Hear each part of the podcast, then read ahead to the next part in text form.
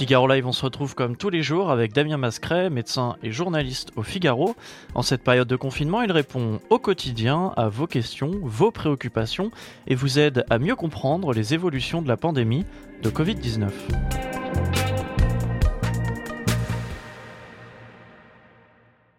Question de Greg Gutfeld qui nous dit euh, l'homéopathie ou peut-être des traitements alternatifs ont-ils fait euh, leur preuve contre le Covid-19 Non, alors euh, il faut être clair, effectivement, aujourd'hui, que ce soit d'ailleurs les les médicaments homéopathiques, euh, si tant est qu'on puisse les appeler médicaments, puisque vous avez bien compris qu'aujourd'hui, euh, scientifiquement, on considère qu'ils ne sont pas suffisamment euh, crédibles pour être actifs, ni les huiles essentielles, ni les autres pratiques n'ont montré une efficacité contre le coronavirus, donc on ne peut pas les recommander, d'autant plus que, eh bien, ça pourrait donner une fausse sécurité euh, c'est ce qu'on dit d'ailleurs aussi avec les masques. Hein, S'ils sont mal utilisés, même si Sibeth Ndiaye euh, l'a dit de façon maladroite, je ne sais pas mettre un masque.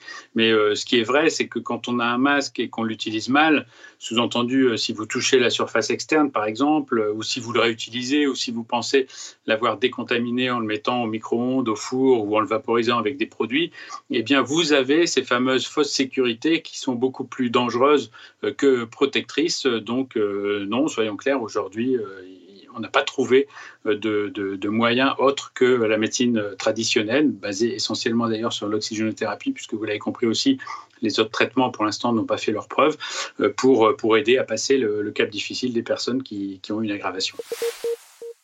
On a euh, notamment une question sur la homepage du Figaro qui nous dit est-il vrai qu'il faudrait euh, que 70% des gens soient contaminés pour sortir de, la crise sanitaire et surtout de l'épidémie? Alors c'est vrai que dès le début euh, d'ailleurs de, cette crise, Angela Merkel avait prévenu les Allemands qu'il y aurait 50 à 70% de la population qui serait contaminée avant que l'épidémie ne s'arrête. évidemment, elle sortait pas ça de son chapeau. C'est un chiffre souvent avancé par les épidémiologistes, cette proportion de 50 à 70%. C'est difficile évidemment d'avoir un chiffre exact quand on parle de population, mais on considère qu'effectivement, à partir de ce seuil, eh euh, il y a suffisamment de personnes qui ont été infectées pour protéger hein, les rares euh, personnes, ou les personnes restantes en tout cas, euh, qui n'ont jamais été infectées. Et ce qui fait que le virus ne trouvant plus un terrain suffisamment favorable pour se reproduire, puisque je vous rappelle qu'il passe d'individu en individu, hein, une fois qu'on est guéri euh, et qu'on a été infecté, on est guéri, et quand on est guéri, eh bien, on n'a plus, on plus le virus. Donc finalement, il n'a plus d'hôte pour l'abriter et l'épidémie finit par, par disparaître. Donc c'est un, c'est un espoir et c'est ce qui explique la stratégie du confinement. Il ne s'agit pas de tout bloquer, il s'agit simplement de ralentir cette diffusion hein, jusqu'à ce que le seuil effectivement euh, soit atteint, ou alors que l'épidémie elle-même s'arrête par des conditions climatiques ou autres, on ne sait pas encore comment se comportera le coronavirus, mais il y a cette idée effectivement qu'à un moment euh, tout pourra s'arrêter, donc essayons de ralentir la diffusion, de ralentir le moment où ce seuil est atteint, et aussi n'allons pas trop vite, c'est ce qui explique qu'on n'ait pas fait le confinement trop tôt. Si on avait été trop vite avec le confinement, le virus ne circulait pas, mais vous avez remarqué qu'on peut encore s'infecter au sein du même foyer, par exemple, euh, ou alors parce que des personnes quand même continuent d'avoir une activité euh, économique et sociale, euh, eh bien on aurait pu avoir, on augmentait le risque de rebond ensuite et c'est ce qui explique enfin que euh, Édouard Philippe, Olivier Véran, Jérôme Salomon aient, déjà expliqué plusieurs fois euh, qu'effectivement, on ne sait pas exactement aujourd'hui quel est le pourcentage de la population qui est contaminée. Est-ce 10%, auquel cas il faut être très prudent Est-ce déjà 30, 40% ou 50%, auquel cas euh, le déconfinement pourra probablement être fait plus rapidement Ça, c'est des, des questions qui sont aujourd'hui sans réponse, mais qui sont évidemment étudiées. On aura les réponses prochainement qui nous demande s'il y a une mise à jour des études officielles sur l'utilisation de l'hydroxychloroquine, dont les recommandations médicales aussi euh, évoluent.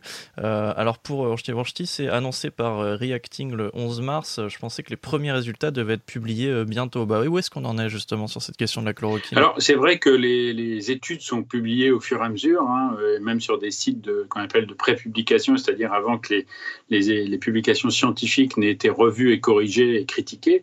Euh, donc on a assez rapidement les résultats. Maintenant, rapidement, ça n'est jamais assez rapide en période épidémique. Et, ce qu'on peut dire aujourd'hui, c'est qu'on euh, a à la fois des études qui semblent en faveur de l'hydroxychloroquine, d'autres qui, au contraire, nous parlent de la toxicité, notamment des remontées des centres de pharmacovigilance. Alors, en particulier pour de l'automédication, hein, rappelons-le, on ne fait pas d'automédication, c'est-à-dire qu'on ne prend pas soi-même ce type de médicament sans une surveillance médicale même si effectivement, on l'a dit, c'est un produit euh, qui, qui est globalement bien toléré, mais enfin, dans certains cas, il peut y avoir des, problèmes euh, cardiaques que l'on voit sur le Donc euh, il, vaut, mieux être, il vaut mieux être prudent. donc aujourd'hui, on peut dire qu'il n'y a rien qui permet de conclure vraiment ni en faveur ni en défaveur euh, de, l'hydroxychloroquine. On attend évidemment euh, les résultats des différents essais, essais européens bien sûr, mais également euh, des essais aux États-Unis. Pour l'instant, ce qui est venu de Chine n'était pas, n'était pas suffisamment concluant. Donc on ne peut pas, et c'est ce qui explique qu'on n'ait toujours pas de recommandations officielles très claires sur l'utilisation de l'hydroxychloroquine. Question de Florian tout à l'heure sur Facebook qui nous demandait si, euh, eh bien, dans le cas d'un vaccin, il est bien dans un sens de prévention et non pas euh, de remède et de cure pour euh, guérir du coronavirus. Est-ce que si jamais on le trouvait, ça pourrait avoir lieu dans l'un ou l'autre des cas? Euh, alors non, pour l'instant, ce qu'on cherche, c'est vraiment un, vaccin préventif hein, euh, qu'il faudrait faire peut-être tous les ans, si jamais on s'aperçoit que le coronavirus revient tous les ans. Euh, c'est un vaccin donc qui serait à prendre, et c'est pour ça que c'est long chez des sujets sains. c'est pour ça que c'est long parce que évidemment, on n'est pas dans un traitement d'urgence d'une situation désespérée, on est dans la prévention d'une infection, comme on le fait d'ailleurs pour le virus saisonnier contre la grippe, par exemple, ou, avec les, les vaccinations obligatoires. tout ça fait que simplement, on prépare votre organisme pour qu'il reconnaisse et qu'il n'ait pas de forme grave de la maladie, euh, voire pas du tout la maladie d'ailleurs, euh, plus tard. Donc c'est ça l'espoir avec le vaccin, mais encore une fois, il sera disponible que euh, au mieux probablement d'ici un an, un an à 18 mois, certains disent moins d'un an, bon ça on, verra, hein. c'est vrai que ça va très vite, mais il ne sera pas disponible en tout cas pour la vague épidémique actuelle qui, se trouve en France.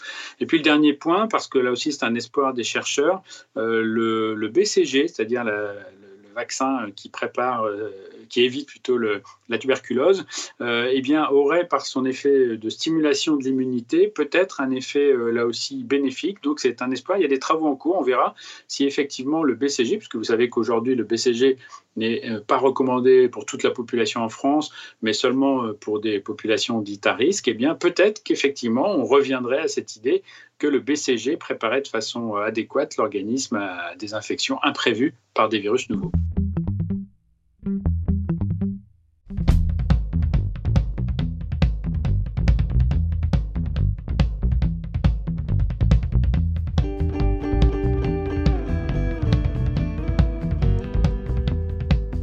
Euh, on a donc euh, une question, une dernière question, euh, Damien, de Patrick sur la homepage du Figaro qui nous demande des infos sur l'antipaludéen mefloquine utilisé en Russie associé à des antibiotiques. Est-ce qu'on peut revenir sur en tout cas les possibles traitements qui existent ou qui sont testés et ceux qui portent leurs fruits? Alors j'ai pas d'informations particulières sur la mefloquine. Hein. Pourtant, je vous assure que je lis tous les jours ce qui se publie, mais je ne peux pas tout lire, donc je regarderai.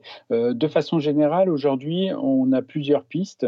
Euh, on cherche effectivement euh, la piste des antiviraux.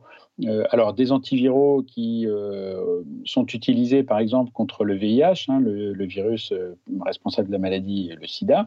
Et donc, l'association ritonavir, lopinavir, qui est, fait partie donc d'un essai clinique, de plusieurs essais cliniques d'ailleurs, et donc qui est un effet antiviral direct, ou qui serait notamment particulièrement intéressant peut-être en, première phase. un autre traitement, là aussi de type antiviral, qui était testé en développement euh, contre Ebola et d'autres maladies euh, du même type euh, qu'on appelle le remdesivir. Là aussi, hein, qui fait partie des traitements testés dans ces essais européens auxquels participe la France et d'autres essais dans le monde. Et puis, on a aussi des essais, cette fois-ci, qui s'intéressent plus. Alors, j'allais oublier l'hydroxychloroquine. Comment peut-on oublier l'hydroxychloroquine, qui est effectivement testé là aussi, qui serait aussi plus actif sur la première phase euh, de, de, l'infection virale en empêchant, euh, il y a plusieurs modes d'action, mais notamment en empêchant euh, l'entrée de, du virus dans les cellules, donc l'hydroxychloroquine, mais qui évidemment, là aussi on le sait, hein, ça a été une des informations qui est sortie ce week-end, attention, ne jamais prendre en automédication de vous-même, toujours sous contrôle médical, puisqu'il y aurait, des décès qui, qui, qui, ont été signalés par des infectiologues, notamment en Aquitaine. alors, on attend les confirmations puisque l'ARS Aquitaine a simplement, pour l'instant, cité des toxicités cardiaques et des hospitalisations en réanimation sans parler de décès, mais dans les réseaux d'infectiologues circule la notion de décès à cause d'automédication d'hydroxychloroquine, donc surtout à ne pas prendre en automédication. Mais enfin, la molécule euh, va être testée donc dans l'essai dans l'essai européen et, d'autres essais. Pour l'instant, on n'a pas de preuve d'efficacité, donc euh, il faut rester très prudent. Et puis enfin, pour terminer, je le disais, la deuxième phase qui est celle de la réaction immunitaire inflammatoire qui se produit parfois. Et là, eh bien, on vise plutôt des médicaments à action, euh, action immunitaire. On a vu une étude chinoise publiée intéressante avec le tocilizumab, euh, qui, qui, là aussi est un produit qui a une action très spécifique, donc qui sera peut-être utilisé euh, par des, par des réanimateurs. On a d'autres pistes, enfin euh, également qui concernent cette fois-ci plus le traitement grâce, à, grâce au sérum des personnes qui ont été infectées et qui ont, qui ont guéri, puisque la fabrication d'anticorps fait que le, sérum pourrait peut-être être intéressant dans des cas graves, mais ça reste quand même complexe, ça reste difficile à évaluer. Mais enfin, euh, c'est une piste supplémentaire qui s'ajoute euh, à l'arsenal. Donc aujourd'hui, je dirais que les réanimateurs, que ce soit d'ailleurs dans le cadre des essais cliniques ou dans le cadre d'usage qu'on appelle compassionnel, c'est-à-dire quand la situation est très délicate et qu'il faut tenter quelque chose, utilisent différentes armes, euh, même s'il y a des débats méthodologiques qu'on a entendus autour de l'hydroxychloroquine, soyez sûr que dans les services, on fait vraiment le maximum à chaque fois euh, pour, euh, pour soigner les gens et leur donner les meilleures chances. Merci de nous avoir écoutés. Avec Damien Mascret, nous vous donnons rendez-vous tous les jours de ce confinement à 13h. Retrouvez-nous sur la homepage du Figaro, Facebook et Twitch pour poser toutes vos questions sur le Covid-19.